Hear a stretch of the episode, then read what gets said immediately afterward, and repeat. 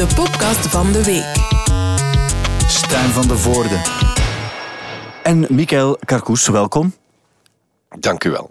En Thibaut Christianse, welkom. Dankjewel. Voilà, we zijn begonnen aan een podcast die een soort van combinatie zal zijn. En ik ga het nu al van bij het begin zeggen, van dus de actualiteit van de week.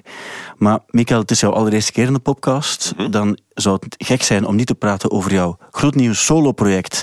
Dat eigenlijk al bestaat, maar officieel nog niet bestaat. Het is te zeggen, de EP is nog niet uit. Juist, maar we kennen al veel nummers. En uh, Thibaut, ja, je bent altijd iemand die mee is met de muzikale actualiteit. Probeer ik toch? Die zelf ook regelmatig op een podium staat als performing artist. En jullie delen ook iets met elkaar. Dezelfde tourmanager. Ah ja, voilà. Gilles Boutens, topkerel, moet ik toch even zeggen. Is dat iemand die, die een extra mention verdient? Ja, toch wel. Ja, toch wel. Dan is dat met heel veel plezier eh, gegeven aan, eh, aan hem. Dat is een beetje, ja, een beetje zo de inside information die we graag delen. Maar dan kunnen we nu beginnen aan eh, de orde van de dag. Ja, laten we, laten we beginnen, Michael, ook met jouw solo-project dat bestaat. Voor de mensen die het nog niet gehoord hebben. Dus wat we al kunnen vertellen is dat de EP die in november uitkomt, die eh, kreeg, kreeg de titel Where Do We Begin? En het nummer dat Where Do We Begin heet, klinkt zo. Als mensen het beluisteren, zouden ze ben ik dan aan het overdrijven of te gemakkelijke vergelijkingen aan het zoeken als ik zeg het is een beetje een combinatie van een soort van eh, update van een 80s vibe met een Kavinsky-achtige, soms air-achtige, melodieuze mesh. Amai. Is het- Dat mag is ik het zo mooiste- zeggen? Maar het is de mooiste beschrijving dat ik al gehoord Is het echt? heb. Ja, echt ik, heb waar. ze, ik heb ze nu uitgevonden om mee te zijn. Ah, wel, ze zei prima. Want ik was aan het luisteren toen ik naar hier eh, reed. En ik zat er wel. Want ik moet toegeven, ik heb het soms moeilijk met de jaren 80. Omdat ik vind dat er in de jaren 80 soms iets te veel geëxperimenteerd werd met wat er toen allemaal nieuw was. En te weinig aandacht was voor de song. En wat ik wel tof vond aan, aan jouw EP, is dat er echt songs op staan. Ja, dank u. Ehm, dat was ook het grote plezier om het te maken. Gewoon ehm, alles, alles toe te laten en gewoon de ruimte te maken voor melodie. En ik denk dat dat een beetje eigen is aan de jaren 80. Ja. Maar ik, ik heb geen, geen directe inspiratie of zoals ik denk, oh, ik ga muziek maken en het gaat 80s klinken. Dat, dat gebeurt niet. Ik denk dat dat gewoon te maken heeft met de periode waarin ik ben opgegroeid en die eerste muzikale prikkels en waar dat je warm van wordt van binnen. Ja. En dat is nog altijd, denk ik, de, de klanken waar ik naar op zoek ga. Ja. Ehm, en neigt dat dan naar de jaren 80? Wellicht wel. En neigt dat naar 2021 ook? Ja. Dat we- Dus zo een gezonde mix. Ja. En da- daar gaan we het eh, dadelijk zeker nog over hebben. Ja, Thibaut, je vond het ook niet erg om eh meedoen met de podcast, ondanks het feit dat je dus midden in je vakantie eh, zit. Voor jou alles. Ehm, wel, je, dat wat ik enorm apprecieer, uiteraard. Ehm, maar ook omdat je ook wel iets hebt met de band Goose. Ja, zeker, zeker. Ik denk... Ik heb vroeger heel vaak FIFA gespeeld. Dat was het enige videospel dat ik kreeg van mijn ouders, want schietspelletjes waren veel te gewelddadig. En het goede aan FIFA is dat er ook een hele goede soundtrack bij zit. En ik denk British Mode zat toen op een FIFA-spel. Ja, dat kan. En ik denk dat dat mijn eerste introductie was tot Goose. Ja. En meteen verkocht. Dat is eigenlijk wel chic ook, dat, dat je via een game, en zo hoor je het heel vaak bij bands Ja. ook. Hè. Ik, ik ben zelf ook, dus je gaat misschien denken dat ik een eh, rare achtergrond heb, omdat ik net zei, maar ik heb minder met de jaren tachtig muziek en ik heb ook minder met games. Ehm, maar eh, wel heel straf dat er heel veel mensen zeggen, hier op de redactie, die iets jonger zijn als ik, en er zijn er wel een paar, eh, die zeggen wel eens vaak, ik heb een nummer leren kennen door FIFA. Of door een spel of zo. Ja. En daar moet je dan ook rekening mee houden. Hoewel, jullie waren er eigenlijk heel vroeg bij, bij die, bij die games. Hè? Ja, die, onze eerste plaat, Bring It On, daar zijn er wel heel veel nummers van eh, op games beland. Ja. Ehm, ja, en dat blijft ook. eh, onlangs was er, was er nu terug een. Ehm, maar inderdaad, eh, met die eerste plaat, 2006, was dat redelijk nieuw. Ehm, en nu is het, ja, is het even belangrijk geworden als een, als een play op de radio of een play Ja. op eh, Spotify. Laat ons daar misschien even, want je hebt er nu zelf iets uitgepikt, namelijk de eerste plaat uit 2006. Maar laat ons een paar ehm, punten uit, of een aantal eh, eikpunten uit de carrière van Goose misschien nemen, om zo dus tot jouw soloplaat ook te komen. En dan zie je dat er misschien ook een aantal gelijkenissen zijn. Zoals de Rock Rally hebben jullie allebei meegemaakt. Ja. Ehm, jullie in 2002, Ja, toen hebben jullie die gewonnen. Mhm. Dat is het jaar dat jij geboren bent, denk ik ook, die 2002. Nee, nee, jullie hebben later meegedaan, hè? 2016. Ja. ja. Eh, Goose waren toen de winnaars, jullie waren toen top 3 ook. Nee, finalist, maar Finalist. alles behalve top 3. Nee. Maar, ook, maar wel, al, wel al heel goed. Wow. Ja, laat- maar het was nee, leuk, het was leuk, het was voilà. leuk. Jullie hebben dan die Rock Rally eh, gewonnen en dan moet je een plaat gaan maken. En dat is dan een plaat geworden die, die het dan vier jaar later Eh, heeft, heeft gemaakt. Dan, dan, dan beginnen mensen ook... Ik weet nog heel goed zelfs, en het was dus heel lang geleden, dat, ik, dat we met Studio Brussel in Kortrijk waren.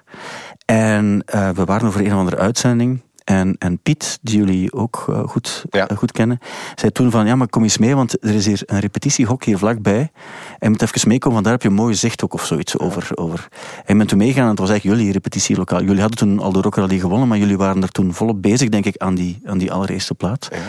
En ehm, ja, dan, hoe komt het dan dat het vier jaar heeft geduurd? Het is natuurlijk een echt vier jaar, laten we ons drie jaar ervan maken. Ja, ehm, ja, voor ons was, was dat moment die, die... We hadden al eens meegedaan met de Rock Rally in 98. Onder een andere naam. En toen zaten we in de finale. Dat was eigenlijk heel tof. Eh dat Spop was toen eh, gewonnen. Ehm, maar dan was dat ja, zo echt een high school eh, band. En dan in 2002 deden we mee en dat was het echt om te winnen. Ja. Dat was het ook het moment, ja, iedereen was zo half aan het studeren of aan het afstuderen. En was het moment van, oké, als we er nu, als nu blijkt dat er echt iets in zit, dan kunnen we verder doen. Ja.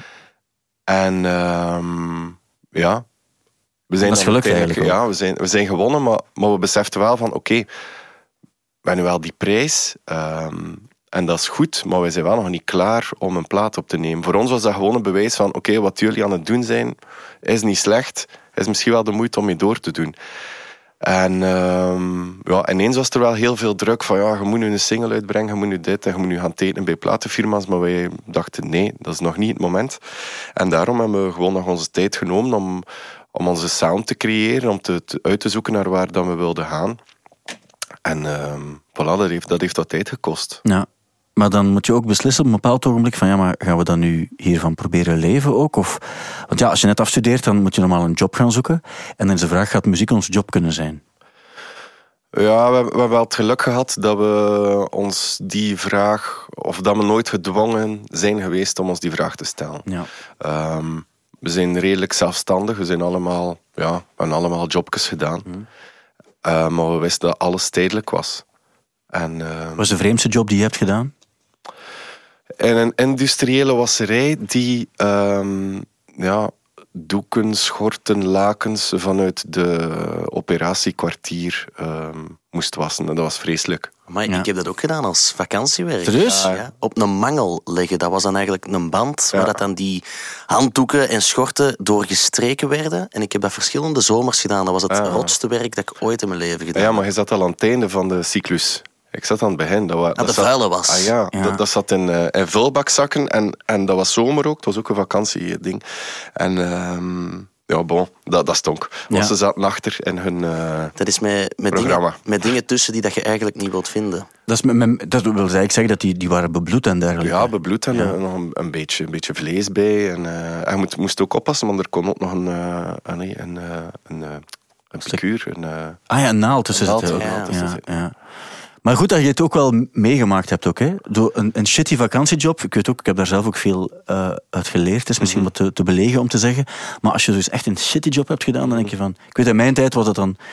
ehm, toen ik in het vijfde middelbaar zat, toen dacht ik van, nou, oké, ik ga toen misschien toch wel mijn best doen op school. Dat, dat, ik, dat, ik, ehm, dat ik misschien het niet voor de rest van mijn leven moet doen of zo. Ja. Dat, dat gevoel had ik toen ook wel. Maar ik ben daar ook niet goed in. Dat heb ik ook echt beseft. Ik heb ook leuke dingen gedaan. Ehm, bijvoorbeeld in de Free Record Shop gewerkt. Ik heb ook in de Record Shop gewerkt. In de kerstvakanties werkte ik in Ja. de Record Shop. Ja, ik, heb, ik heb nog ja. vo- Voice Pearls van Helmut Lotti verkocht bij, bij de Helmut Lotti Goes Classic Ja, plaats. ja. Ja. Ja, maar dat, dat was tof. En dat was dan, dan waren er ook nog singles te koop. Ja. En dan had ik zo'n een gast die ieder weekend kwam met die 50 singles van een of andere Vlaamse slager.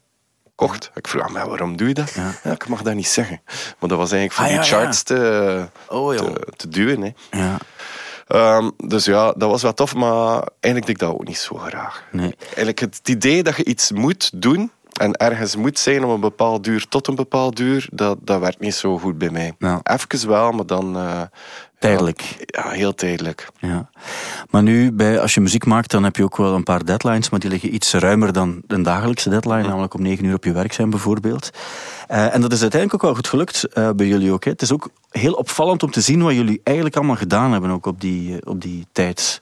Sinds 98 zou je dan kunnen zeggen, maar tot 2002 mm -hmm. beginnen. Want binnenkort, ja, volgend jaar is dan 20 jaar Goose eigenlijk ook. Wordt, ja. wordt het dan ook zo gevierd op, op een of andere manier? Of is dat raar? Uh, ik weet niet, we kunnen met ons drie iets doen. Uh. Ja, wel, we kunnen iets organiseren, iets, iets, voilà. iets met raclette of zo. Oh, lekker. Uh, voilà, dat is een idee voor later. Nee, maar als we even kijken, bijvoorbeeld, wat ik eigenlijk nog best heel cool vind, en ik weet dat dat, dat, dat eigenlijk ook bij Thibaut het geval is, wij zijn nog nooit gesponsord geweest door een drank. Nee, ja. Maar we hebben al lang gezegd, als er nu eens één drank zou zijn die ons wel zou mogen sponsoren, dan zou het wel cola zijn. Wow. Dat is wel echt waar, om, omdat we daar oprecht een, een bepaalde sympathie voor We drinken het gewoon te veel eigenlijk. Een lichte verslaving. Ja, want vooral duidelijkheid, uh, cola is smeerlapperij, maar we drinken het allebei veel te veel op een dag. Maar dus het feit dat jullie ooit een, een spot hebben, Audience is, is, is, is mm -hmm. ooit een reclamespot van Coca-Cola geweest, ja. op een heel vroeg moment in jullie carrière. En het is ook geweten dat het, net zoals bij Hooverphonic en zo, die hebben ook allemaal gedaan, het kan enorm helpen om een soort van bereik te krijgen dat je anders niet bereikt. Uh, hoe, hoe, hoe heb je dat ervaren? Uh, ik herinner mij nog heel goed. Ik, zat, ik stond in de keuken van mijn schoonouders en kreeg telefoon van ja, er is hier een uh, aanbod binnen om uh, een Europese campagne te doen met Audience. En ja, de plaat was ook nog niet uit. Audience was toen ja, gespeeld op Stubru wel. Ja. Maar stond nog niet op de plaat. En ja, dat was ook geen zo makkelijke zet. Wat we, ja, dat was ook de eerste keer, misschien zelfs een van de eerste keer, dat, dat een Belgische groep zo'n campagne kreeg. En ja, we zagen onszelf toch nog altijd meer als een alternatieve groep dan een commerciële act. Dus dat was even ja, nadenken van ja, doen we dat, doen we dat niet? Maar dan dachten we van oké, we proberen dat gewoon. Ja, je hebt het nummer ook niet gemaakt met de bedoeling van nu moeten we iets maken voor Oh, Coca-Cola. nee. Het bestond gewoon en dan denk ik, als ja. het bestaat en je bent er trots op, maakt het misschien niet zoveel uit waar het gebruikt wordt. Nee, maar vandaag kun je dat wel zeggen, maar, maar toen Ja. was dat echt al next level. Ja. Dat was eh, niet zo evident om je muziek zo gezegd te verkopen aan een, aan een merk. Maar gelijk heb dat gezegd, Coca-Cola is heel lekker. Heel mooi logo, dus ja. Dat is wel echt, hè. Maar, nu het feit dat je het zo zegt, normaal zouden we, want ik zei nu ook bewust, eigenlijk denk ik cola, omdat je denkt van ja, daar hangt toch nog altijd zoiets van, dat is zo. Maar eigenlijk, heb je dan niet, dat vroeger was zo, cola is een groot merk, daar moet je zo voorzichtig mee zijn. Terwijl eigenlijk, als het lekker is, is het lekker en dan kan je wel zeggen waarom het lekker is. Ik bedoel, Coca-Cola, de naamsvermelding dan, hè. Ik dacht, gaat er nu komen? om een lang verhaal kort te maken. Maar ehm, hebben jullie ooit trouwens een aanbod gekregen om reclame te maken met muziek? Mm, je een bouwbedrijf of zo? Of een eh, bedrijf van betonmolens of nee, nee, fluisterasfalt, niet dat ik weet. producenten? We zijn ooit wel de intro geweest van ehm, dat programma op VTM, waar dat ze dan zo... eh, Ah ja, voel je goed in je lijf of zoiets? Nee, dat? nee, nee. Ah, waar dat ze zo dingen nadeden. Ehm Typisch Chris. Nee, nee, nee. Waar dat ze zo sketches deden en dan mensen nadeden. Shit. Oei, oei. Maar toen hebben ze eigenlijk heel ons nummer verknipt dat het eigenlijk Dat jouw op stem niks- eruit op was. niks meer trok. Ah, oké. Dus dat was niet de beste zet geweest, Nee. denk ik. Maar Maar goed, als een... een, als Coca-Cola luistert, ik, ik doe het direct, ik doe het direct. dus het is niet meer fout om zo'n dingen te Nee, doen. nee, dat, nee, dat, nee, zeker punt, dat niet. punt hebben we komen. CSI Miami. Ja. En CSI, daarin zit, het, daarin zit het nummer ook. Maar hoe ontdek je dat dan? Dat er een nummer van jou in zo'n Amerikaanse zonnige reeks zit op een of ander strand. Ehm, Gaat, moet je dan toestemming geven? Of is Ja. het net andere mensen dat dan doen? Zo publishers? Of hoe, hoe werkt dat juist? Ehm, wel ja, je hebt mensen die je muziek beheren. Ehm, en dat is dan de publisher. En die gaan ofwel op zoek naar zo'n opportuniteiten, of die krijgen die aanvraag. Ja. Voilà. En, eh, en CSI, ja, de- we zitten in een aantal eh, episodes. ja. En, Heb je die dan nooit ook helemaal uitgekeken, die afleveringen? nee, nee, nee. maar ik moet wel zeggen... Het is wel cool toch? Op Ja. zich dat je erin zit. Want Ja, absoluut. Maar ehm, CSI vind ik niet zo leuk om dat te kijken. nee, het is altijd hetzelfde ook. Hè? Ja. Ja, meestal Eh, gaan ze met zo'n met zo'n lamp over om te zien Ja. waar dan de sporen te vinden zijn. En Ja. dan, ja. Maar eh, vorige, nee, twee, drie weken geleden kregen we een eh, aanvraag om eh, een nummer eh, te laten spelen of in de montage te laten gebruiken van Elite, die Spaanse Ah, serie. O- En over wat gaat die? Dat is zo ook high school ehm, romance. Ah, oké, en er ja. gaat wel ieder seizoen iemand dood. En dan Ja. is de vraag wie heeft het gedaan. Ah, oké, oké. Ja. Ja. En ehm, Dat is Netflix of zo. ja, Ja. Maar dat is wel goed ook, omdat je dan misschien een iets jonger publiek ook weer... Ja, en, en, en zo heb ik die, die serie ook leren kennen. Maar dan eh, een paar weken later was de montage en dan hebben ze gezegd, ja nee, we hebben het toch niet gebruikt. Ah. Dus nu heb ik die serie voor niets bekeken. Maar het is wel nog cool dat je wel de moeite doet om te gaan kijken waarin zou het gebruikt worden. ja, ja, voilà. Maar ik Ja. vond het ook wel echt tof. En het is ook goede muziek die erin... ehm, Die erin voorkomt. Ja, Ja, die erin Dat heb je soms wel. Hè. Voordat je ooit DOC, was het niet zoiets?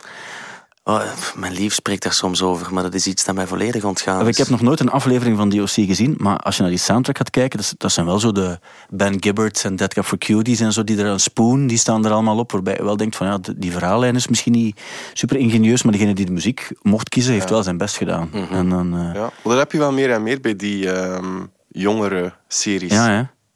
Ja, bijvoorbeeld Ja, tof. Peaky Blinders. Dat is ook echt wel een serie waar daar heel goed over nagedacht Ja. is. Kan ik van genieten. ja.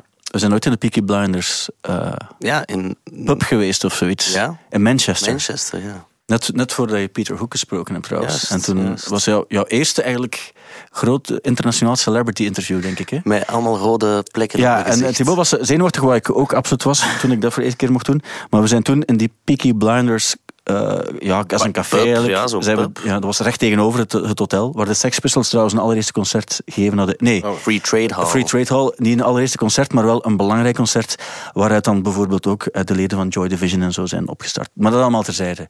Ehm, en ehm, trouwens, de reeks waar jij over bezig was, was het dan Tegen de Sterren op? Want Ja, ja. ja. Maar dat Ja. doet er nu niet toe. Ja, maar dat bedacht ik me ook. En ineens, ineens, In één keer komt het van het Blinders naar tegen de sterren op. Het gaat allemaal niet zo, niet zo heel ver zijn. En dan Bring It On hebben jullie uitgebracht op het Skint label. Ik kende dat toen van Fatboy Slim. Was het ook van hem of zat hij er gewoon op? Nee, je zat er gewoon eh, bij. Maar dat is wel cool, want je moet dan een label kiezen en die moet jou dan ergens brengen. En bij jullie is dat ook gelukt, want ik weet nog heel goed, ik ben e- één keer in Tokio geweest en ik was daar in de grote, eh, was het een Tower Records, denk ik. En jullie, ik ga altijd op zoek dan naar Belgische bands, Mhm. wat, wat ligt er hier nu echt? En jullie lagen daar, in, in, zeer aanwezig zelfs Ja. ook nog. Het was ook wel die periode, ik denk dat zo...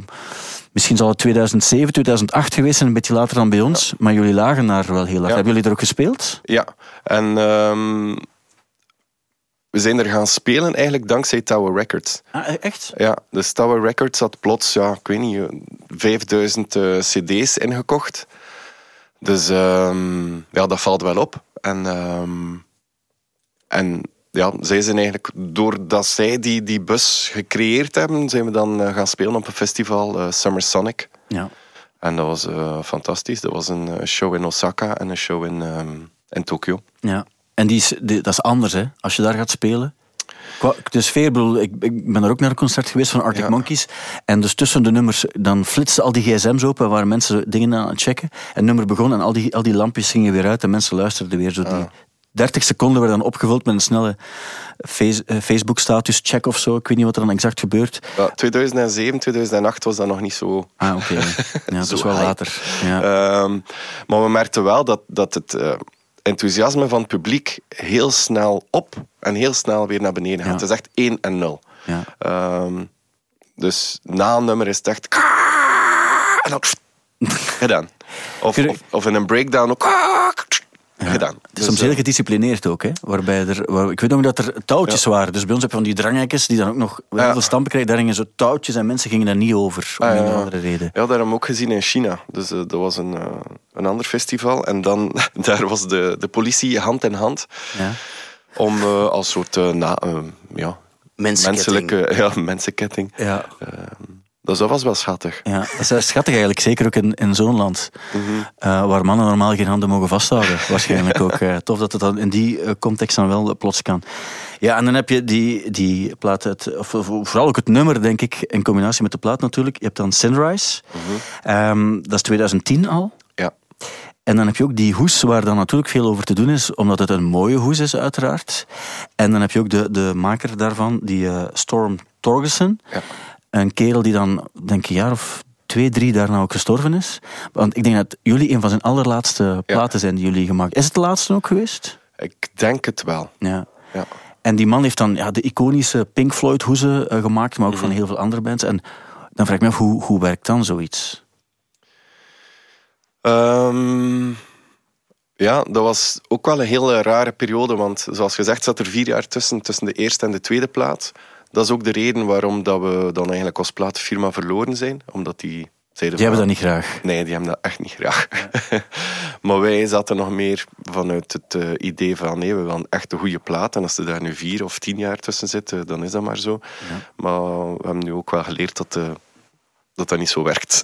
En soms mag er eens een live plaat tussen zitten, Ja, bijvoorbeeld. ja, voilà. om het, eh, ja. Ehm, dus ja, we, we waren gewoon alleen en we zaten in ICP. En Dave zat met zijn laptop open en ik zag mooie beelden. En ik vroeg hem, ja, wat is dat? En hij zei, ja, dat is de site van Storm die al die, die mooie hoezen gemaakt heeft. Ik was daar wel eh, van onder de indruk. En eh, dan zeiden we heel spontaan van, misschien moeten we een keer. En we hebben dat dan ook gedaan. En een dag later eh, gingen we aan telefoon samen. Ja, ja. En niet veel later hebben we elkaar gezien in Londen. En dan hebben we elkaar nog een paar keer gezien. We moesten eigenlijk echt op audiëntie gaan. Bijna een intakegesprek van, zijn jullie het waard om met mij te werken? Fantastisch eigenlijk. Ja. Oh. En, en we hebben daar wel heel veel aan gehad en heel veel over de band geleerd. Want we hadden nog nooit echt vragen gesteld over wie zijn wij, waar, hoe werken we, wat is de dynamiek onderling. En hij stelde wel al die vragen. Maar, En, ehm, en uiteindelijk zijn al die dingen wel verwerkt in de, in de hoes. Dus in het eerste opzicht zie je een groef en een piramide erboven. Maar eigenlijk gaat die, dat, allee, dat perspectief, dat eindeloos zicht, staat eigenlijk voor het feit dat het werk nooit gedaan is. Wij zijn constant in evolutie, we willen ons constant eh, vernieuwen. Dus dat is dat, dat is eindeloos eigenlijk, dat, dat traject. Ehm, dus hij heeft het echt gemaakt op basis van wat Van- jullie zeiden ja. en hoe hij jullie dan zag. ja, Op basis van wat hij hoorde. Ja, je hebt ook zo'n manneke die, die die groef aan het kuisen is. Dat is ook dat. Zo, dat werk is nooit gedaan. Ehm, die piramide staat eigenlijk voor een naald. En die, die groef is eigenlijk een ingezoomde versie van een, eh, een, groef in een vinylplaat. En... ehm, ja, en, en to be in the groove is eigenlijk een, een uitdrukking van jazzmuzikanten wanneer dat ze samen aan jam zijn. En plots is er een moment dat alles klopt en dat iedereen voelt van we zitten hier op dezelfde lijn en datzelfde gevoel. En dat is eigenlijk dat. En dat is, dat is ook omdat dat wij echt een live groep zijn en dat we dat gevoel wel heel goed kennen. En ehm voilà. Dat is Maar dus- en heeft hij dan, hoe is het gemaakt dan? Is het digitaal gemaakt? Of Nee, hij, hij is eh, rond Cambridge, waar dat eigenlijk heel veel van zijn shoots en plaatsvonden. Ehm ja, heeft hij een, een landschap dat hij eigenlijk heel veel gewerkt heeft. En daar zijn er natuurlijke groeven, zo irrigatiesysteem, denk ik. En ehm, voilà. En dan zijn ze dat daar gaan, gaan maken. En achteraf is er wel wat Photoshop eh, Ja. aan te pas gekomen, hoor. Want Want ik denk dat hij ook die plaat van Wish You Were Here, dat die ook Ja. van hem is. En dan heeft hij ook letterlijk iemand in de fik Ja. gestopt in L.A. dan. En die, die brandende man is dan ook de brandende man die op de, de cover van. Wish You Dus hij, hij, deed ook echt veel. En zijn, zijn bedden enzovoort, dat is echt, het is niet, dat is van voor de Photoshop-tijd uiteraard ook. Maar, maar bij jullie kon het wel al dat hij... Ja, wa- maar hij houdt er gewoon van om bijvoorbeeld een natuurlijk lichtinval te hebben. Dus al het licht dat je ziet op de, op de hoes is natuurlijk licht. En daarvoor moet je wel bepaalde dingen ter plaatse gaan, gaan doen om dan te kunnen aan de slag te gaan in de, Ja. in de studio. Heb je dan eigenlijk meerdere concepten gezien van hem? Of is dat van, dit is het? Nee. Nee, we hebben, we hebben wel meerdere dingen gezien. En ehm, ja, hij had sowieso een heel, heel, eh, hele strakke visie van wat het voor hem moest zijn. Voor hem, voor hem was het, ja, wat was het? Ik denk dat hij twee eenden of zo op, een- op een hoes ging zetten. Hij vond dat wel heel grappig. Eh, wij vonden dat niet zo grappig. Eh, Misschien en- iets te grappig, waardoor Ja. het niet meer grappig wordt. Ja. of dan is zo'n eh, een gans eh, ingewikkeld in een, ehm, in een filmrol. Dat vond hij ook leuk, omdat door het eh, ja, soundtracky vibe op, op Sunrise. Maar dat vond ik ook niet zo tof. Ehm, ja, verschillende dingen. En dan, om te beslissen, gingen we dan gaan eten met hem op restaurant. En dan zei hij van... We have a yes pile and a no pile. En, ehm, En alle ja. goezen gingen al naar de Ja, no-pile. en dan zo van ja. En dan, als we het niet zeker wisten of zo, de- ik, weet nog, ik weet nog dat hij zei tegen Dave van... It's not gone, Dave. This is the maybe pile, so it's not gone. Dus, Maar het is wel zo op zich super interessant, vind ik, dat die mens daar ook op die manier zijn werk van maakt. Verschillende opties Ja. ook gaf. Ja. Waarbij hij zegt van ja, jullie moeten er iets voor doen ook om, om mij te strikken te krijgen.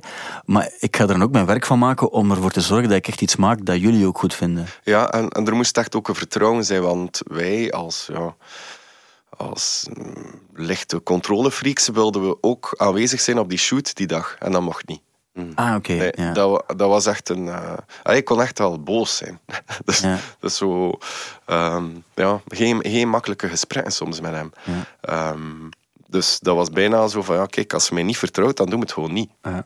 Ja, wij wilden er gewoon bij zijn voor de vibe. En, Ja. ja. Om van hem een fotoshoot meegemaakt te hebben, lijkt me ook wel voor de experience de moeite om... eh, nee. Maar misschien ook omdat je schrik had dat jullie zich dan zouden mengen in wat, er, wat Ja, hij zou doen. ja, ik wat ik ook wel, snap, wat ik ook wel Ja. begrijp vanuit zijn standpunt dan. Ja, want dat is ook de reden dat hij niet wou werken met platenfirma's en managers. Dus daarom was hij heel blij dat wij op dat moment geen manager hadden en geen platenfirma. Ja. Dus alles is eigenlijk goed, eh, goed uitgedraaid. Er is zo'n site, ehm, een, een, een Britse site, Genesis of zoiets heet die. Eh, een, een, een, een uitgeverij dus. En die, ehm, die, die brengen regelmatig boeken uit. En die zijn ook altijd gesigneerd door de figuren waar het over gaat. En die kosten dan daardoor ook heel veel geld. En ik heb, ik heb heel lang met zo'n boek van eh, Storm Torgerson in mijn mandje gezeten. En eh, het, was, maar het was heel duur. Daarom heb ik het nooit gekocht. Maar ik vond het altijd heel mooi hoe het eruit zag allemaal. Ik dacht van, ah, misschien wil ik het ook gesigneerd door hem ook en zo. Dus dan is dat eigenlijk op zich ook wel fantastisch. Maar het was zo, denk ik, 400, 450 euro of zo. En dan denk ik van, ah, zou ik het kopen of niet? Ik heb het niet gedaan. En is, is toen, eh, toen ging het boek allemaal weg, weg, weg. Ja. Eh, en eh, hij was al gestorven uit- uiteraard op dat ogenblik. Maar het is wel nog allemaal gesigneerd. En die boeken zijn nu 1500 Ah, ja. of zo waard.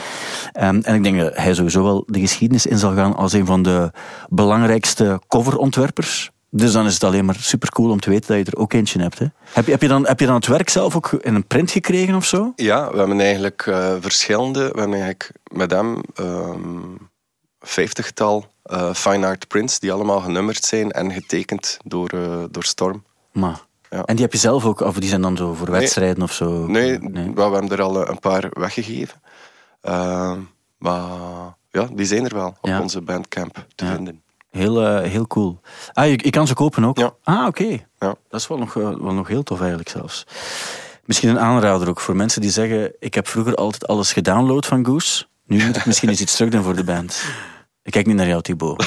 Nee, nee, nee, Nooit gedaan. Nee, nooit gedaan. Nee, dat is nu wel echt waar. Ik zei om te foppen. Maar wat ook nog interessant is, daar wil ik ook bij zeggen. Want, Thibaut, maar ik zeg, jij bent ook iemand die zo... Jij ziet van die tekenfilms, je ziet dat ook wel graag, hè? En dat zeg jij met zo'n grijns weer al. Ik, ik, Jij noemt het een animatie, maar dat is een beetje zoals je Kiddyboel kinderchampagne noemt, om het wat volwassener te laten klinken. Ik bedoel, eh, animatie noem jij het dan, hè?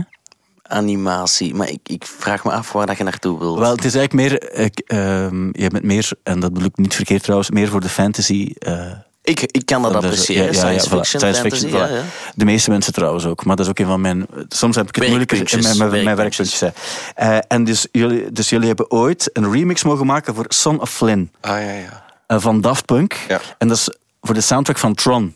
Dat Ah, was ja, ja, heb je Tron ooit juist. gezien? Die heb ik nooit gezien. Ah, oké, Wel met. Leon Bridges en zo. Ik weet waarover het Ja. gaat, maar dat was voor mij iets te veel. Ik heb daar stukken van gezien, die film. Ik vond die soundtrack. Mot- ook- motorrijden en zo. Ja. Ja, ja. Ik, ik kon daar ook, dat is, voor mij is dat ook eh, te, te verregaand, maar ik vond die soundtrack van Daft Punk wel heel goed. En hoe, eh kom, hoe komen jullie er dan toe om plots ook een remix te maken van een Daft Punk nummer? Redelijk toevallig. Ehm, we waren in gesprek met de manager van ehm Neder Junkie XL. Ja. En Van die- Little Less Conversation Ja, en zo. Die ja. maakt heel veel soundtracks ook, hè? Ja, Ja. en die, die woont of woonde in, in de States. En plots kwam hij af met, met het idee van, eh, of nee, met het voorstel. Disney wil ehm, remixes laten maken van de Tron eh, soundtrack. En we hebben dat gedaan. We hebben al die parts gekregen. Dus dat was wel een heel schoon moment in de studio om ja, als, als fan van Daft Punk plots met eh, ja, die, die sporen aan de slag te kunnen. En ehm, dat hebben we dat gedaan.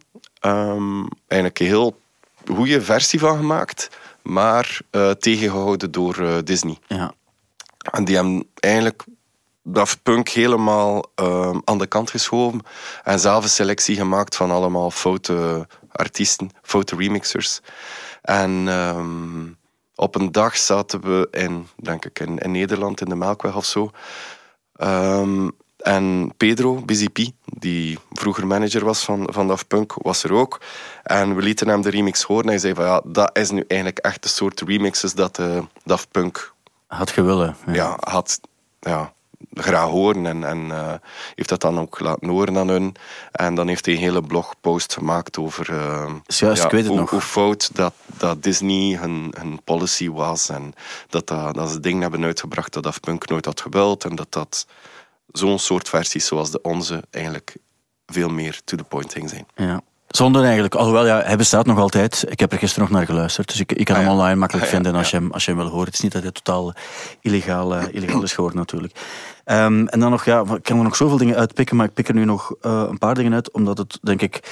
Wij zijn, wij zijn ik mag voor, voor ons spreken, beide denk ik, Thibaut, als we zeggen dat we een soort van Oasis-achtergrond hebben, Oasis-fans Mhm. zijn. Maar jullie hebben samengewerkt ehm, op een bepaald ogenblik, eh, niet alleen ehm, met, met Jason Faulkner, wat cool is, want hij heeft met Beck en, en, Mhm. en Paul McCartney en zo samengewerkt. Maar op een bepaald ogenblik hebben jullie ook een, een plaat mogen opnemen met, Spa- met Paul Stacey en natuurlijk ook Dave Sardi. Ja. En dat zijn nu twee figuren die ehm, soms meegespeeld hebben ook met de band. Mhm. En, eh, en ook producer zijn geweest van de band. En ook van Noel Gallagher solo ook en zo. Ehm, wat ik dan wel extra cool vind. Hoe zijn jullie bij hen geraakt? Ehm, met Dave Sardi hadden we al langer contact. Ehm, ik weet ook niet meer hoe. Of... De, de, Wales hebben Ah, ook met hem samengewerkt, denk ja, ik. Hè? ja, is Stefan en via- David. hè? Ja, Stef en Dave. Op een dag zaten we bij hen in de studio en zeiden van kijk, kan ik een berichtje sturen naar Dave Ja. Sardi. En dan, zo zijn we in contact geweest, maar we hebben dan jaren niet samengewerkt. Totdat we het idee hadden voor de controlplaat om die live in te spelen. Om die live energie te, te vatten. Dan zijn we met Dave Sardi beginnen babbelen. En dan had hij voorgesteld van kijk, langs jullie kant van de wereld eh, is er een gast, Paul Stacey, die zou dat wel goed doen. Dus hebben we dan eigenlijk de plaat opgenomen met Paul Stacey en heeft eh, Dave Sardi ze gemixt. Ja. En, en, eh, waar heb je die opgenomen dan? Is in Engeland wel. Nee, in La Chapelle, in Ardennen. Ja. En hij is dan, eh, die mannen komen dan langs om dan daarmee zo de... Ehm, wel, Paul Stacey is, is, eh, ja, is bij ons blijven logeren. Ja. En ik moet zeggen, dat is een van de, de meest eh, komische periodes uit ons, komische periode uit ons leven, denk ik. We hebben non-stop gelachen met die man. Echt, ja? Dat is echt niet normaal. Dat, ja, voor heel veel mensen heeft hij heel veel eh, frustratie teweeggebracht. Uh-huh. Maar voor ons, die aan, die aan de andere kant staan, dus eigenlijk langs zijn kant, is die fantastisch. Dat is constant slappe lach, flauwe moppen. ehm, ja, heel grof ook eigenlijk. Ja. Ehm, maar wel heel plezant. Je moet er met met je mee om kunnen. Met zijn manier van doen. Ja, je, je kunt er ook niet tegen ingaan. Je moet gewoon meegaan. Ja. Ehm, en dat is ook iemand die gewoon alles geeft. Dus ook voor de opnames had hij gewoon een hele kabinet besteld. En wij moesten dan met die kabinet naar daar rijden. eh, heel zijn, zijn studio leeghalen. Al dat materiaal dan terug opstellen in, die, die studio in de Ardennen. En dan, eh, ja, je overdrijft. Het is gewoon overdrijft volledig. ja. Het is niet handig om mee te werken, maar wel plezant. Dus Ja. is het zo ook, En de moeite waarschijnlijk. Ja. Ja, ja, ja. Was ook, wel- ja, dat was plezant. En, en in die periode, dat, eh, dat wisten wij dat dan maar later, dat dat eigenlijk echt de rechterhand is van Noel. Ja. Dus als Noel een gitaarklank wilt, dan is dat Paul Stacey die dat, die dat maakt. Als Noel zijn gitaren opneemt, dan is, dan is hij daar altijd. Ehm, Hij heeft ook een tour meegedaan, dacht ik, met Oasis. Ja, ja. Eh, samen met zijn broer zat hij dan in de live band. Ja, ik weet, op een bepaald ogenblik is, eh, denk ik, ehm, eh, op, Noel is er op een bepaald ogenblik uit de band gestapt. Mhm. Eh, ten tijde van Oasis nog, en volgens mij heeft hij dan even vervangen ook. Ja, het zou kunnen. Ja. Ik weet niet in welke periode. Het zal zo 2007, 2008 of zo geweest Ja. zijn, denk ik. eh. Maar je zat wel constant aan telefoon met, eh, met Noel. In de periode dat wij met hem in de studio zaten. Ja, geestig eigenlijk, hè? Dat Op die manier ook. eh, want hij heeft zelf ook op die Stop the Clocks bijvoorbeeld, het Oasis-nummer, heeft hij ook meegespeeld. Heeft hij Ja, zo de solo gedaan, zo blijkbaar. Ja. Maar op zich tof dat je met mensen met een andere achtergrond. Want ja, het, het interessante is ook, jullie zijn eigenlijk begonnen als, als wat we dan een gitaarband Mhm. noemden. En geleidelijk aan hebben jullie jullie eigen weg gezocht Mhm. van het, het klassieke eh, basgitaar, drum en zanger naar, naar eh, plots veel meer elektronica, ook op het podium. Hè. Dat is geleidelijk gegaan bij jullie. Dat is geleidelijk, maar eigenlijk zien we elkaar, of zien we onszelf eigenlijk nog altijd als een, die rockgroep. Soms kiezen we voor gitaar en soms voor synths. Ja. Maar ik denk dat dat gewoon de, de basis is van de groep, dat wij een rockgroep zijn. En dat we daarom bepaalde dingen kunnen doen met synthesizers dat andere mensen eh, niet doen. ja. En het klinkt ook zo, hè? Heb, heb jij Goose ooit gezien, live? Sowieso. Maar ik weet al niet meer waar of wanneer. Het is al lang geleden. Dat weet ik wel. Maar dat is wel, ja, dikke, dikke fuif, toch? Dat is het, coole, het coole wel. Als jullie spelen ook op een festival, mensen gaan er ook naartoe, omdat ze weten ook dat, eh, dat door de muziek die jullie spelen, uiteraard, dat de sfeer ook helemaal correct gaat zijn. Het gaat altijd een bommetje zijn ook. En, ehm, dat, dat is eigenlijk altijd zo geweest, hè, van, van bij het begin, dat jullie een soort van sterke live reputatie hadden. Ja, maar zelfs als we 16 jaar waren, was dat eigenlijk al.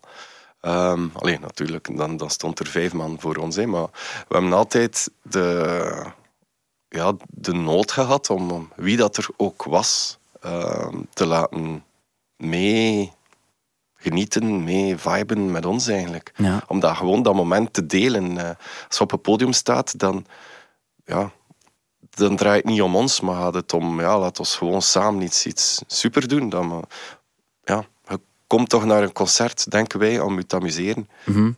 Of om iets te beleven.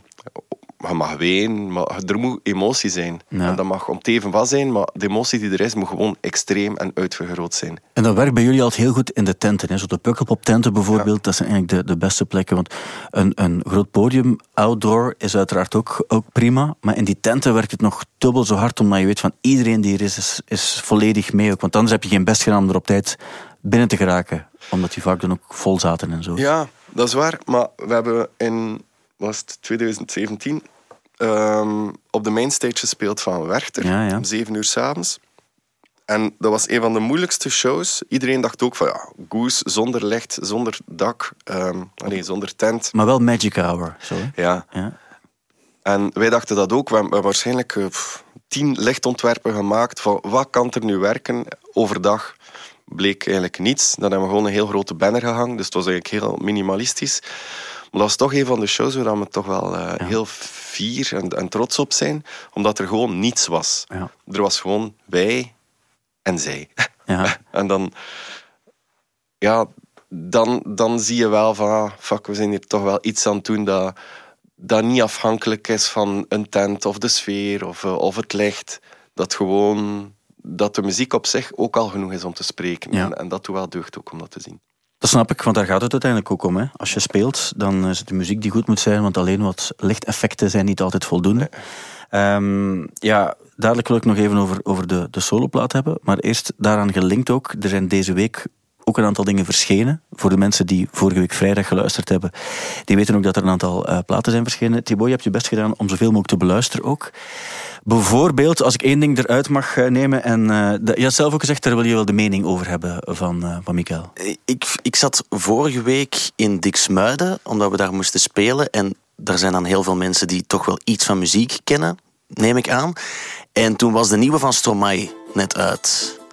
En we waren heel verdeeld, omdat die beat zo offbeat is. En we dachten, is dit nu geniaal of is dit gewoon irritant? Misschien toch even luisteren. Heb je, had je allemaal grote nieuws? Maar even luisteren toch. quand on fout le bordel, tu nettoies.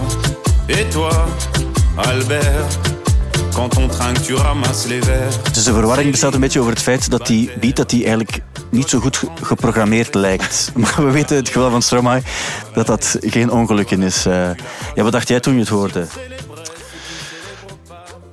Ehm, ik dacht van, ah, mag het misschien een nieuwere sound zijn? Ja.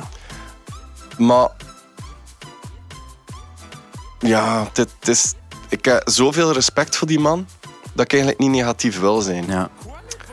Ehm, Is dat niet een beetje het algemene gevoel bij, als het over Stromae gaat ook, dat je zoveel sympathie hebt voor die kerel en wat hij ook al gedaan heeft, dat je denkt van ja, maar misschien ligt het ook wel aan, als ik het niet helemaal snap, ligt het misschien wel aan mij gewoon, dat wij gewoon We zijn verwend. Ja, of dat we gewoon ook misschien nog niet helemaal mee zijn met wat hij doet. Want ik vond het, Ja. wat ik vond toen ik het hoorde, dacht van, eh, die beat is zo raar dat ik het interessant vind. Ja. Maar wat ik ook wel snap, is zo het feit dat je de synth en zo, je hebt op dat gebied van hem precies al betere dingen gehoord. ja. Maar ik denk ook, soms moet je gewoon genoegen nemen met wat dat er is.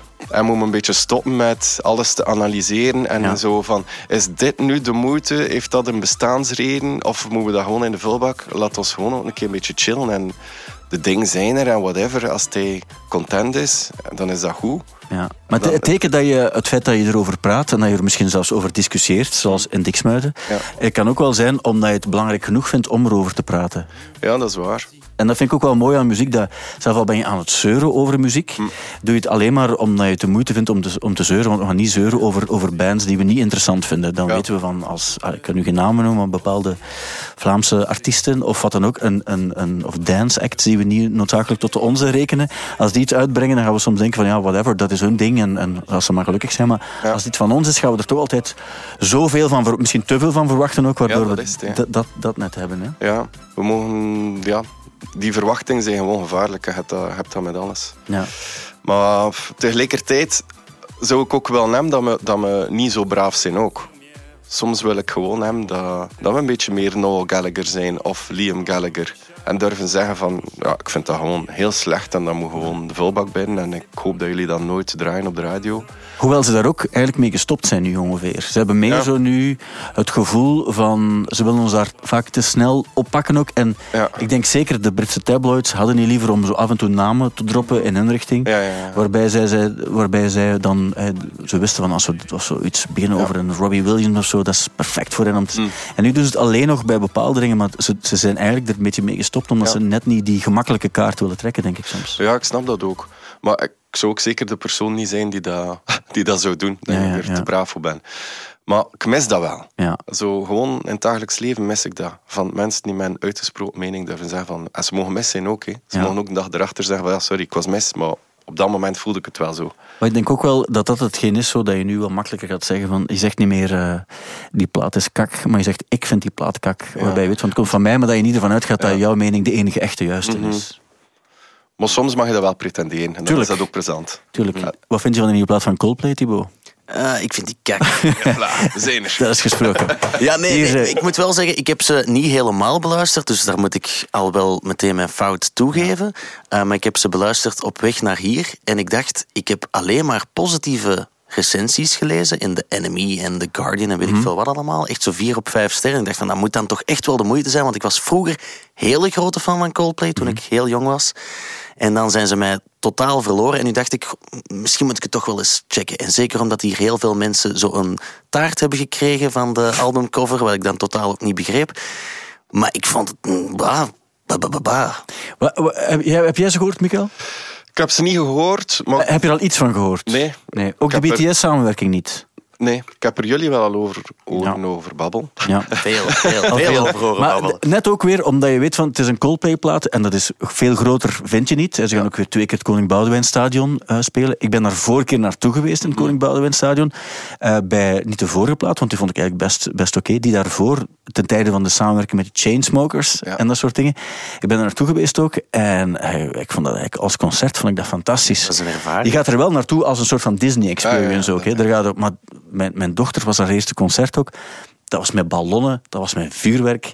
Dat was er vierkant over, maar het was fantastisch ook. Vandaar dat ik nu dacht van, als ze komen in augustus, ik heb eigenlijk zin om, om opnieuw te gaan. Ik wil het ook nog wel eens zien, En sowieso. Ja, ik vond het eigenlijk. Ik, ik was ooit eens in, in Londen op het ogenblik dat ze in Wembley speelden ook. Ik ben toen ook gaan kijken, super last minute, met zo'n een, een illegaal, eh, geen illegale, wel zo'n legaal gekochte tweedehands sitekaart. Waarbij je wist van, amai, de slechtste plek ooit. En er was ook, je zag die band, ik heb Chris Martin nooit gezien, die was zo klein. In Wembley kan je hebben dat hij zo echt mee, en dan op de schermen wel. Maar die sfeer en zo, dat was wel fantastisch. En je hebt zo, soms ook het publiek dat je een combinatie hebt van, hey, wat we dan het Studio Brussel publiek noemen. Maar je had daar ook zo, de Versus, die, die was er ook aanwezig. En de, de Carré in Willebroek had ook zijn gezanten gestuurd. Dat gevoel had je dat. En eigenlijk had dat wel iets mooi op een of andere manier, vond ik. Het is alleen als ze echt iets doen waarbij je denkt van het is echt zo de, de BTS-samenwerking, mochten ze een goed nummer maken, zouden we het ook wel durven zeggen. En daar had ik op gehoopt dat ze eigenlijk met die BTS-man iets, iets zouden maken waarbij we het gevoel hebben van toch nog cool dat ze het zo met hen gedaan hebben. Zo. En dan denk ik van, ah, dit was echt voor mij dan totaal geen goed nummer. Maar ze hebben een popnummer gemaakt dat toch weer blijft plakken. En ik denk dat dat de ambitie toch wel was. Ja, want dat dacht ik bij die Chainsmokers. Zo. Die Something Just Like This dacht ik van, dat blijft plakken. En eigenlijk is dat een goed gemaakt popliedje. Maar dat heb ik niet bij die BTS. Maar dat is Ja, persoonlijk ik ook kan het refrein toch meteen meeneuren. Doe eens. You, you are my universe. Juist, zo, ben zo ik ook gaat het. En ja. dat, is, dat Ja. komt wel meteen op. En ik vind het niet goed, maar ik weet wel hoe het klinkt. Wat vind je eigenlijk in het algemeen van, van eh, het, het fenomeen Coldplay? Ik heb dat heel graag gehoord. En dan gaat het dan zo de tijden van eh, Rush of Blood to the Heads en, en eh, Parachutes. De eerste Ja, ja, ja. ja, ja. Ehm, voilà. Ik heb die documentaire ook heel graag gezien. Ja. Onlangs was er zo'n documentaire. Ja. Ik weet niet hoe dat ze heette, maar... Ja, Gema gemaakt door die, diezelfde man die Supersonic gemaakt heeft, ook een jeugdvriend van hen. Ah, die ja. gemaakt. Want het Ja. ogenblik waarop, waarop, eh, waarop eh, de band gefilmd wordt ook eh, in, in 98, Mhm. waarbij ze moeten zeggen van dit gaat onze naam zijn en over vier jaar gaan we zo big zijn en vier jaar later zie je dan Glastonbury afsluit. Dat, dat is allemaal van, van, van hem die het gefilmd heeft ook. En, en, en het is ook wel mooi dat je dan met je jeugdvriend zoiets kan maken die toevallig zo wat rare opnames heeft liggen en, en die er zoiets van maakt. Dan denk ik wel, zijn enthousiasme en het doorzettingsvermogen van... Ah, ze hebben eigenlijk niet zo heel, veel, niet zo heel hard moeten doorzetten, maar ze hebben wel op, op hun eigen manier altijd vierkant een goesting gedaan. Wat misschien wat de punk van deze tijd is om ervoor te kiezen om toch voor BTS te gaan. Ja. Ja. Maar wat vind jij van de nieuwe plaat, Stijn? Want dat hebben we nog niet gehoord. Wel, ik had gehoopt dat er iets... Die vorige vond ik bijvoorbeeld vond ik heel tof gedaan. Die, die, eh, die ze dan ook in Tunesië voorgesteld hebben. Met Stromae er ook bij. Ja. Ik vond dat eigenlijk ook dat openingsnummer met die strijkers erbij. Zo'n nummer, heel, het exacte concept ken ik niet meer. Zo de, de zon kwam op en de zon ging weer weg. En dat was zo met die strijkers. Ik vond dat heel mooi gedaan. Ik vond echt een paar heel coole nummers op stonden. Ehm, bij deze heb ik dan minder. Maar ik weet niet of dat ligt aan, aan het feit dat ook het voor mij iets minder interessant is. Ik vond die eerste single dan nog wel iets hebben. Ik had gehoopt dat het laatste nummer, zo dat nummer van was negen minuten. Dat, ik had al eens live gespeeld zien worden. En ik had gehoopt dat dat een soort van, eh, zo, echt een soort van ultiem meesterwerk ging zijn. Want ik dacht, op zich kunnen ze dat ook wel. Ehm, maar dat vond ik dan niet dat dat erin zat. En daarom vond ik het niet, vind ik het nog altijd niet een, ehm, een plaat waarbij ik het gevoel heb, ik ga ze nog veel opzetten. Dat wel niet. Ik vond het wel een interessante experience om er één keer naar te luisteren. En zo zie ik dat ook wel heel vaak bij die, bij, die, eh, bij die popplaten. Ook waarbij je denkt van, ik weet niet of het mijn dingen zijn, maar ik wil ze wel eens één keer eh, gehoord hebben. Net zoals ik ook Squid Game eens gezien wil hebben, om te weten wat het is eigenlijk. Ja. Ja. ik stond erbij en ik keek ernaar. Maar heb je dat ook soms bij bepaalde popplaten bijvoorbeeld, waarbij je zegt van oké, de nieuwe Britney Spears of zo, ik ga er toch eens één keer naar luisteren. In de auto bijvoorbeeld, om, er eens, om te zien of ik er wel iets in heb. Ja. En zo heb ik wel al dingen ontdekt die ik niet had verwacht. Ja, ik heb dat, ik heb dat wel. Maar, maar ik heb ook heel veel, maar misschien is het ook gewoon omdat ik muziek maak, dat, ik- Ja. dat, dat, dat mij ook niet zoveel interesseert eigenlijk. Of zo, dat ik er ook geen mening wil over heb. Zo ja, dat, dat, is, dat bestaat. Ja. En dan gaan we gewoon verder. Want als je over alles moet, moet gaan beginnen denken en als je dat nu mooi vindt of niet, of ehm, wat vindt van die melodie en vind- is dat nu top op? We doen dat al zoveel in ons eigen werk en creatie. Die, die lijn gaan, gaan opzoeken, zo van, kan dat wel nog, kan dat niet?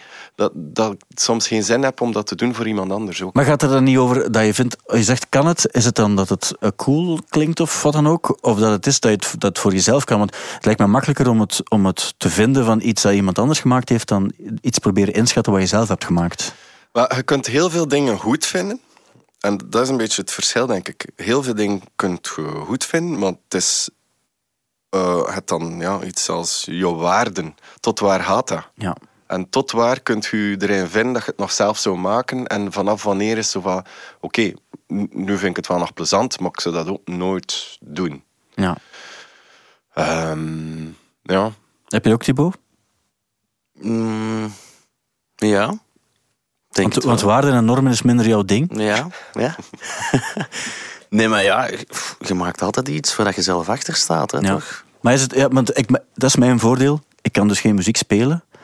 En ik hoor ook dingen vaak niet die jullie wel horen, omdat jullie zelf muziek maken en weten ook van ja, maar dit, dit is zo gemaakt of dit klinkt zo, omdat het in de studio op die manier is gemaakt of zo. En bij mij is het gewoon, ik vind het goed of ik vind het niet goed en ik kan niet altijd exact zeggen waarom het voor mij misschien te voorspelbaar is of te gemakkelijk is of zo. Als je zelf muziek maakt, kan ik me voorstellen dat dingen eh, dat je ze sneller doorziet. Of dat je weet, ik ben bijvoorbeeld, ik ben ooit, toen ik nog een, een, een zeer jonge teenager was, naar een concert geweest. En ik weet dat er een band was en die speelde toen een nummer van de Stone Temple Pilots. Wat toen een band was, die, eh, dat was een tijd dus van die core-platen en die had dan zo plush en, en dat soort nummers. En ik was zo onder de indruk dat die een gitaar had, die kon klinken, ah, dat was eigenlijk gewoon door die distortion die er toen bij zat, die kon klinken zoals die gitaar van de Stone Temple Pilots. En ik had zo het gevoel, wauw, wat ben ik hier aan het meemaken, live voor mijn ogen, terwijl er was Dat is der- toch 13 mo- man. Maar dat is toch het mooiste dat er is? Ik vond dat fantastisch. En, wel, en toen dacht ik van, eh, ik zou ook nooit talent gehad hebben om echt muziek te gaan maken en, en schrijven, want ik, ik voelde ook dat, dat, ik dat, niet, dat dat niet in mij zit. Maar ik dacht toen op dat ogenblik van, ik ga er daardoor misschien meer plezier, want een vriend van mij die ook mee was, die zelf ook gitaar speelde, die was totaal niet onder de indruk. En die, had- die, die had er ook veel minder aan daardoor. Maar ik kan dat denk ik ook wel. En ik probeer dat ook, mij echt los te koppelen van, van al wat dat dat technische is. Ja. Gewoon op emotie gaan. Ja. En, dat, en dat vind ik dat de meest waardevolle mening is van iemand die, die gewoon luistert en, en kijken als het bij hem binnenkomt of niet. Ja. Zonder van, want je kunt ook misleid zijn van, ah, die productie is de max, wauw, heb je dat gecheckt, dat is super extreem. Maar als ze dan luistert, ja, maar dat nummer trekt op niets. Ja. Dus ja, dan is dat ook iets. En dan, dan heb je dat gesprek. Ja. Veel te lastig. Toch, en, en, toch zijn die gesprekken goed, soms ook. Ja. Behalve als het vanuit een soort van zuurte is, zo, waarbij Ja. je weet van, je bent er alleen maar eh, over, aan het praten omdat, omdat je het slecht vindt en zo. Dan is het, wordt het wat Of iemand die, waarbij je weet van, die gaat vanuit een soort van credibility dingen automatisch afkeuren. Dat zijn geen leuke gesprekken. Nee. Maar als het, op, als het open is, en het is van een soort van oprechtheid, vind ik het wel nog kunnen. Ja, en iedereen is altijd juist ook. Hè. Ja, dat dat is waar. Ja. Ja. Er is niemand mis in zo'n Nee. gesprek over smaak en Coldplay, BTS. Ja. Er is geen... eh, Nee, dat is waar. Dat is een, een, een, een eh, wijze raad die we moeten onthouden ook. dankjewel. Eh ja, die Adele-plaat, wat vinden we daarvan trouwens? Die klinkt heel Adele, hè? Hoe Adele kan je klinken? Ja. Mocht iemand anders dit maken, zou het zo onmiddellijk zeggen, het is wel iets te Adele, Ja. denk ik. Eh, ja, zeg maar. ja, ik vind het nu al super. Ja? Het is de eerste keer dat ik het hoor. Ah, echt? Ja. Is deze keer?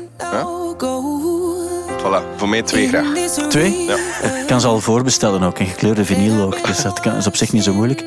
Ehm, ja, bij Adele heb je het fenomeen dat hij ehm, ook met de juiste mensen samenwerkt om zoiets te maken dat, dat zeer haar is. Want dan zou je Ja. zeggen, het klinkt zoals Adele. Ze heeft, wat ze maakt is eigenlijk gewoon een, eh, een soort van eh, eh, kwaliteit, kwaliteitsvolle ballad. Ja. Maar ze kan die dan zo ownen dat zij degene is die er een soort van alleenrecht bijna op heeft. Want het klinkt niet zoals Celeste en dat soort figuren die ook goede dingen maken. Maar het is ook door haar stem en zo heeft ze wel haar eigen genre gemaakt binnen een genre dat al zo lang bestaat. Ja, het is gek, hè? Ja. Zou je naartoe gaan ook? Zou je gaan kijken? Ja. Ja, jij? Sowieso, Ja. sowieso. Ik vind, als, daarnet ging het over emotie en muziek. En ik denk dat Adele zo heel juist aan een nummer kan werken waarvan dat ze perfect weet dat gaat deze emotie loswekken bij de luisteraar of zo. Waar dat ze ook een soort van patent op heeft. Want toen ik dit voor de eerste keer hoorde, dacht ik van... Oh, dat is hier een openingsdans of dat is hier voor mij te blijten. En Ja. dat maakt toch iets los. Ja, plus live is het ook, hoe ze het doet, vind ik ook altijd heel straf. Ik, Ja, had, ja. Ooit, ik had ooit een ticket voor naar Adele te gaan kijken, maar toen speelden de Rode Duivels en toen was het Oei, de tijden van die grote schermen ook en zo. En toen dacht ik, als je, nu, nu moet je wel, erg- eh, wel ergens een keuze maken die, die ergens over gaat, eh, uiteraard. Eh, maar goed, ja, het, het, het album komt dan ook uit. 19 november, 30, het is nu al 31, maar ja, corona. Ja. Eh, vandaar dus schandalig. eigenlijk ook, 19 eh, november. 19 november. Mijn plaat komt dan ook uit. Wel, daar wil, daarom wil ik het net zeggen. Eh, where do we begin? 19 november en dus ook de nieuwe Adele. Maar goed, eh, dat is net het goede waarbij mensen kunnen zeggen: Ik ben hier nu toch om platen te bestellen, laat ik ze gewoon allebei. Bij, jou, bij jou is het eigenlijk officieel een EP. Ja. Ehm, hoe, hoe komt die dan uit? Komt die op vinyl uit? Ja, die komt op vinyl. En denk je ook na over gekleurde vinyl en het moet er zo? Of, of hoe, hoe gaat dat dan? Het is doorzichtig. Doorzichtig. Oké, dat is wel nog cool. Ja, ja. Want jullie hebben dat ook gedaan. Ik denk dat jullie, verkopen jullie ook nog veel eh, cd's? Want ik weet, bij concerten, mensen kopen dan toch graag een vinyl. Wij hebben vinyl en Ja. cd's. Ah, oké. En verko- eh, kopen mensen ook de cd's ook? Ja, sommigen toch? Bij jullie ook? Eh, Weet je, heb je er zicht op? ja, bij Goose eh, worden er wel nog cd's gekocht. Ah, oké. Ja. Ja. Ik weet niet, soms zie ik ook wel dat dat voornamelijk jongere mensen zijn. Die vinyl kopen. Nee, die cd's ook Ah, nog is echt? kopen. Maar ik zou denken, als je jonger bent, dan is dat toch een soort van... Als je hier bijvoorbeeld... Ik weet, toen ik begon hier, dan was een cd krijgen, dat was... Maar we hebben hier een cd van de plaatsfirma gekregen. Terwijl op een bepaald ogenblik was er een soort van switch.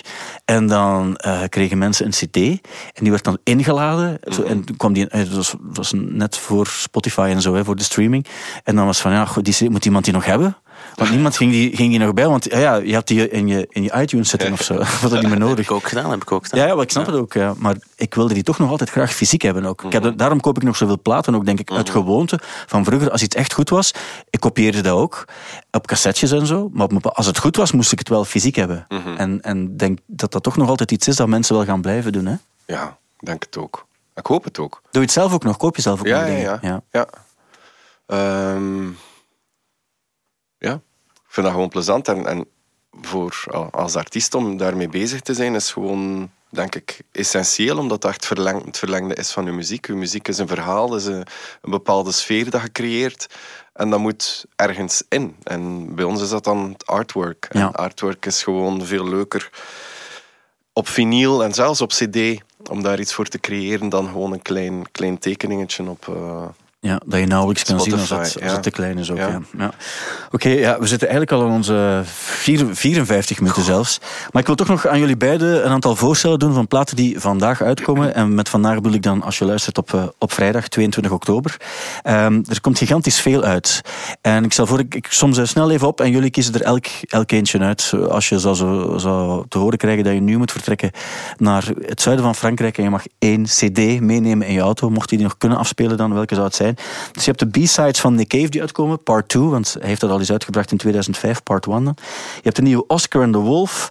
Je hebt Blue eh, Bannister van Lana Del Rey, haar zevende album, waar onder andere ook Miles Kane en zo aan meegewerkt heeft.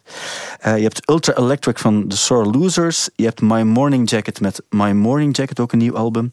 Porky Court en Sympathy for Life.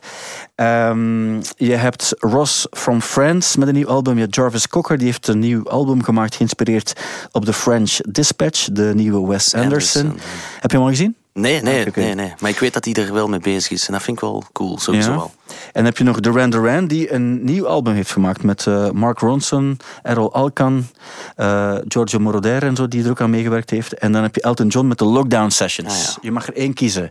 Je bent te gast van, ah jij ook uiteraard Thibaut, waarvoor voor nogmaals heel veel dank. maar je bent eh, te gast natuurlijk, Michael vandaag. Je mag kiezen als eerste.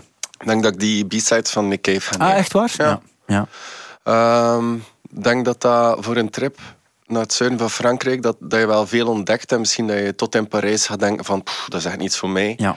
Maar dan vanaf Parijs tot in Nice, dat je misschien gaat zeggen, oh ja, begint. En, Ja. en misschien ga je er zelfs nog van genieten, een keer dat je daar op het strand ligt. Ja. Dan zeggen we, op wat verdikken, dat is nu echt wel de, de plaat voor deze vakantie. Want je weet nooit hoe, hoe, hoe depri hij gaat gaan. Hè. Ik bedoel, niet verkeerd, want soms kan dat heel mooi Ja, ja, zijn. ja. Ook Soms kan je vrolijk worden van, Ja. van, van donkere muziek ook. Ja. Maar het zijn de B-sides natuurlijk. Hè. Soms denk je ook, van het is wel Ja. een B-side voor iets. En soms, en dan kijk ik, als het over de Gallagher's gaat, die, de Masterplan, wat een, een compilatie van B-sides is, staan eigenlijk alleen maar goede nummers op. Ja. Soms zijn het ook verborgen parels. Ja, dus eh, ik denk dat ik daar Ja, nu dat- wel een... eh, ik, ik dacht dat je voor Duran Duran zou gaan. nee, ik denk nee? dat dat echt niet goed gaat zijn. Nee? Maar omwille van de samenwerkingen ook zo, van zo'n Moroder en eh Errol Alkan erbij ook en zo. Ja, fantastische mensen, maar... Gewoon ja. eens één keer te luisteren misschien. Goh, of niet. Of niet? Nee. Nee? Ook niet uit interesse zo van, ik wil toch eens even luisteren hoe het klinkt, nee? Ja, ja dan. Tuurlijk, dat dacht ik. Dat is het enige echte antwoord. Ehm, ja, oké, ik, ik ben mee. Ja, Thibaut. Eh, retorische vraag, denk ik. Eh Parquet Courts. Ah ja, Porky Court, ja. Sowieso. Sympathy for Life. Die Andrew eh, Savage heeft gezegd, ik trok naar Italië. Overdag nam ik er LSD en ik fitnesste. En eh, toen heb ik nummers geschreven. Ik noem het zelf Trippy Trillen. Dat is de beste beschrijving ooit. Ja. Voor de trip naar Italië. Ja. Vrolijke nummers waar je vrolijk van wordt. En waar je letterlijk ook op tript dan. Hè. Als je LSD neemt, dan... ehm, ja, ik zou denken dat je onder invloed van drugs niet noodzakelijk echt de beste nummers... Je hebt wel het gevoel dat je het beste ooit maakt, maar Geen ervaringen mee. nee. nee. Nee. Dus dan kunnen we daar niet over praten. Ehm, dus jij gaat daarvoor. En is een goede tweede keuze ook nog bij jullie? Want je mocht, ik was vergeten te zeggen dat jullie er eigenlijk twee mochten meenemen Ah, ja, ja. van Frankrijk. Ik zou ze nog heel snel... Dus je hebt in The Cave, Oscar and the Wolf, Lana Del Rey, Sore Losers, My Morning Jacket, Parquet Court, Ross from Friends, Jarvis Cocker, Duran Duran en Elton John.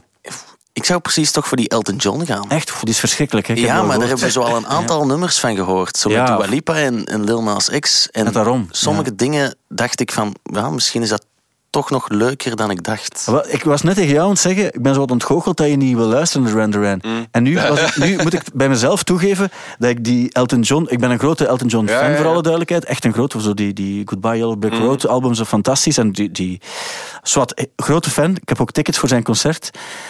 Ehm, wat ook heel Las Vegas gaat zijn, maar dat geeft niet. Maar ik dacht toen, op basis van wat ik gehoord had, dacht ik van, ik ga er zelfs niet, ik ga er misschien toch niet naar luisteren.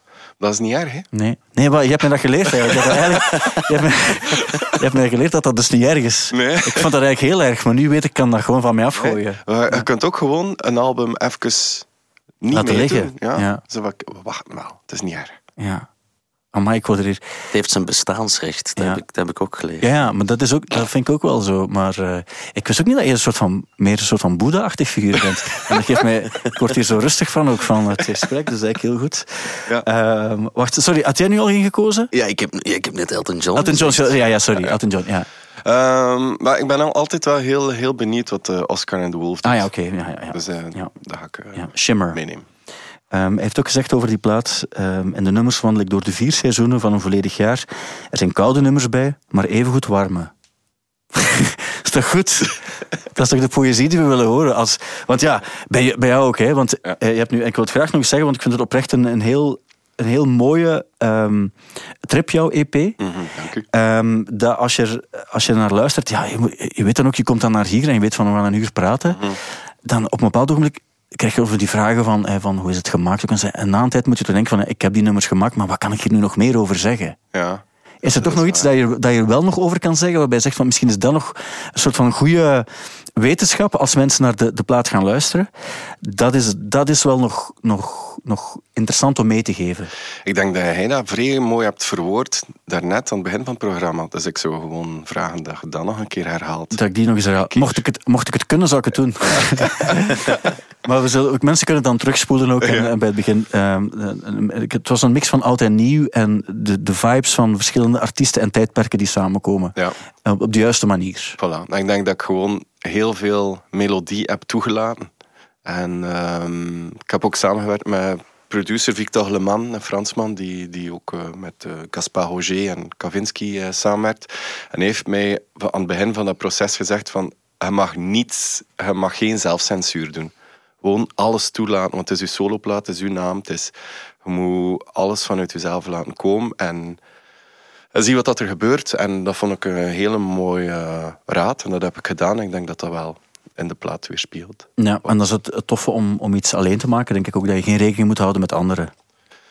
Ja, maar die zijn altijd aanwezig. En ja. dat is ook het leuke. Ik maak een soloplaat, maar, maar ik ben niet weg. Ja. Um, want binnenkort spelen jullie weer ja. en in maart zijn jullie in de AB. Ja.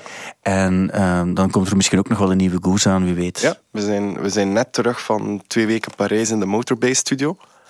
Dus dat is die, die, die studio van, van Cassius en Philips Daar.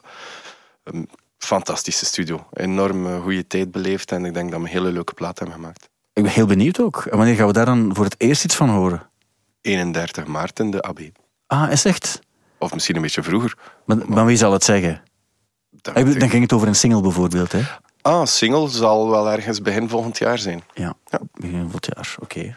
Goed, dan weten toch? Denk ik ook. Ah, ik had nog één, nog één tip, maar ik weet niet of het een goede is. Ik zag zo, kreeg net voor we begonnen aan de podcast een, een uh, mail van Trix in Antwerpen. Nu heel toevallig. En die stuurde wat dingen door van nieuwe concerten die eraan komen. En ik dacht, ga eens kijken of er misschien voor jullie iets ja. bij zou kunnen zitten. Uh, ik had voor jou dacht ik misschien Trentemuller. Met een, ah, ja. met een volledige band, live Tof, band ja. erbij. Zou, zou je dat interessant vinden? Leuk, ja. Uh, het is op 30 maart. Wanneer spelen jullie in de AB? 31 maart. Wow. Uh, sorry, ik ben verkeerd. Op 10 maart, excuseer. Ik weet niet van 10 waar ik het haal. 10 maart. Tentemuller met een, uh, met een volledige live band. Um, dus dat gaat misschien nog wel tof zijn. Het is om te, de, de promo van uh, zijn nieuw album. En ook 15 jaar na The Last Resort. En ik dacht voor jou, uh, Psychedelic Porn Crumpets. Ah, zeker, Die komen zeker, zeker. Op 10 april komen ze. Ik heb het zien passeren. Ah, je had het ook al gezien. Zeer benieuwd. Ja, en dan uh, hebben ze ook een uh, nieuw album uit, hè? Met uh, een aantal nieuwe nummers, zeggen ze. We moeten er soms altijd over zeggen, hè? nieuw album uit. Oké, okay, ja, um, dus um, we kijken uit dus naar jouw plaat die uitkomt. Nogmaals, ik ga het nog één keer zeggen, dus in november, meer specifiek op 19 november. En uh, Thibaut, jij bent er volgende keer weer bij bij de podcast. En wanneer ga jij een nieuwe plaat maken eigenlijk? Oeh, uh, we zijn bezig aan demo's. Wat, net daarom, ja. Daarom, daarom. Gaat, het, gaat het nu met, met Mario Goossens zijn? Dat is allemaal nog niet duidelijk. Ah, oké. Nee, ja. nee. Maar ik mag ik misschien nog één ding zeggen? Ja? Ik heb daar straks gezegd dat Leon Bridges meespeelt in Tron. Maar ik besef nu dat dat iemand totaal anders is dan Jeff Bridges, de acteur. Ik dacht, ik ga me toch even rechtzetten. Liam Bridges, zijn eerste twee soloplaten zijn heel goed. Die laatste, die gouden, vond ik iets minder. Leon Bridges in Tron, het had Ja. goed geweest. Het had echt goed geweest, ja. Eh, dat, dat echt new soul geweest dan, Ja. zoals hij nu ook genoemd wordt. Oké, dat allemaal terzijde, maar het is helemaal rechtgezet. Ik had het er ook kunnen uitknippen, maar dat doen we niet bij de, bij de nee, nee, podcast. nee. Houden het spontaan. Voilà. Maar ik vond het heel interessant oprecht. Het is ook de langste podcast ooit uit de podcastgeschiedenis. en ehm, we hebben behalve heel veel muzikale info, hebben we ook een paar, een paar levenswijsheden meegekregen. En daar kunnen we altijd, eh, altijd mee aan de slag. Ah, ik moet zeggen, nog een paar quotes laten horen van Slash, ehm, die ook een exclusief interview heeft gegeven aan Studio Brussel, maar ik ben het uiteindelijk vergeten. Ehm, zal, ik, zal, ik, zal ik er toch eentje geven? Slash heeft verteld over wat hij zou gedaan hebben, mocht hij geen gitarist geworden zijn. Zal ik het meegeven nog? If I hadn't picked up the guitar and gone that direction, I would be an artist. Um, probably in animation or you know sort of like maybe pop art or something something like that because i still i still love art i like to draw when i feel like it i don't like to draw when i have to Kijk, we hadden dan niet die solo gehad uit November Rain, maar je had misschien, teken, je had misschien tekenfilms gemaakt die jij dan graag zou zien. Ja, ja, ja. Alles komt samen toch met Slash. Uiteindelijk ook wel. Hij heeft ook een solo-single uit vandaag. Oeh. Ja. Weet gewoon dat hij bestaat. Dat is alles wat ik zou kunnen zeggen. Heel graag tot eh, volgende week met een speciale podcast. Dan is de gast Ed Sheeran voor de gelegenheid. En eh, die komt vertellen over zijn album dat die dag uitkomt. Eh, dus dat hoor je volgende week vrijdag. Maar nu sluiten we af met een tip. Heel graag tot de volgende keer. Ciao.